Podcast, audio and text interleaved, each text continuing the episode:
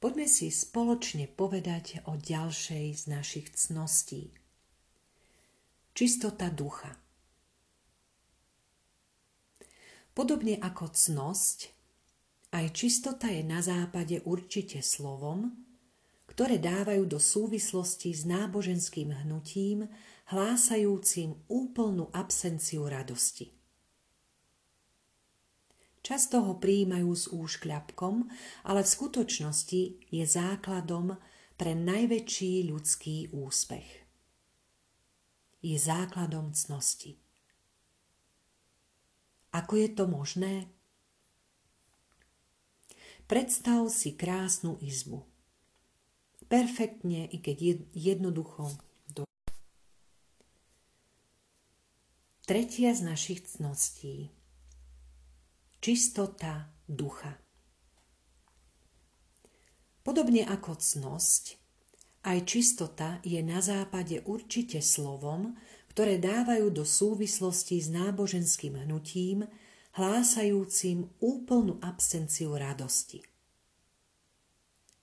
Často ho prijímajú s úškľapkom, ale v skutočnosti je základom pre najväčší ľudský úspech je základom cnosti. Ako je to možné? Predstav si krásnu izbu. Perfektne, i keď jednoducho zariadenú, zaliatu slnečným jasom. Meké, pastelové a čisté steny, hrubý koberec, nábytok a rôzne doplnky rozostávané presne, ale s citom a vkusne. Niekto vojde. Sadne si, čo si zodvihne a potom odloží na iné miesto. Postaví sa, podušky zanechá zmačkané a rozhádzané.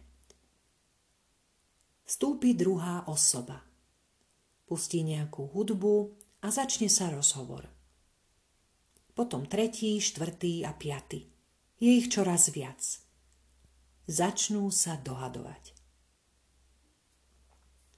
Chceli si len spoločne posedieť, no zrazu sa niečo rozbije. Čo si, čo je veľmi drahé. Do vravy vstúpi hostiteľka, napätá a uťahaná, no vyrovnaná. Ale je už príliš neskoro. Pohár trpezlivosti pretiekol. Toto je príbeh čistoty.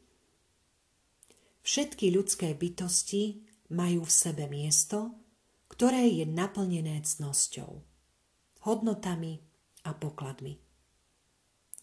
U niekoho je to miesto menšie, u iného to môže byť len zanedbaný palác niekde v ich dušiach. Keď duša začína svoj život, toto miesto je úplne nedotknuté, naplnené svetlom. Ale keď vstúpi prvá osoba a človek dovolí, aby toto zátišie bolo narušené, niečo sa stratí. Môže to byť iba kúsoček z jej integrity, no ako by sa niečo stratilo. Natiahli ruky, možno pôvodne na gesto priateľstva, no zjavila sa sila vonkajšieho vplyvu a zanechala trvalú brázdu do vlastného odhodlania.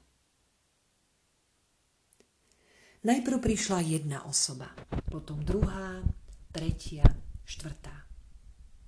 Celá spoločnosť. Každý návštevník prináša myšlienku a začne sa hluk nesúhlasu. Ľudstvo je teraz preplnené vnútornými, hlučnými posedeniami. Potom sa niečo láme. A stáva sa nám to všetkým. Ale ak je hluk malý, je možné, že to ani nespozorujeme a to je moment, keď sa rozvíja najosobnejší a najcennejší aspekt našej bytosti. Najhoršie je, keď sú zničené naše talenty. Nech boli akékoľvek. V tejto chvíli neostáva nič iné, len sa zastaviť a meditovať. Úplne ukončiť celé posedenie. Každá hostiteľka vie, že najviac energie zoberie zastaviť sa a upratať po zábave. Oveľa ľahšie je ísť spať a nechať to na neskôr. Čo je tu potrebné? vnútorné pozvanie najvyššej sily Boha, aby prišiel obnoviť svetlo a poriadok. Skutočne čistá duša môže tebou preniknúť a nezanechá nejaké stopy, iba pocit svetla a optimizmu. Keď ťa opustí, cítiš sa opäť sám sám, aby si mohol ohodnotiť zva, zvláštnu kvalitu v sebe, ktorú jej prítomnosť tak jemne vyzdvihla.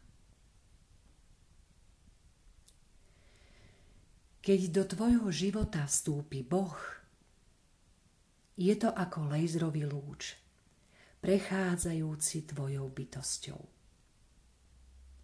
Neporiadok je hrozne viditeľný. No keď vstupuje svetlo, jeho hlavnou snahou je obnoviť krásu a hodnotu.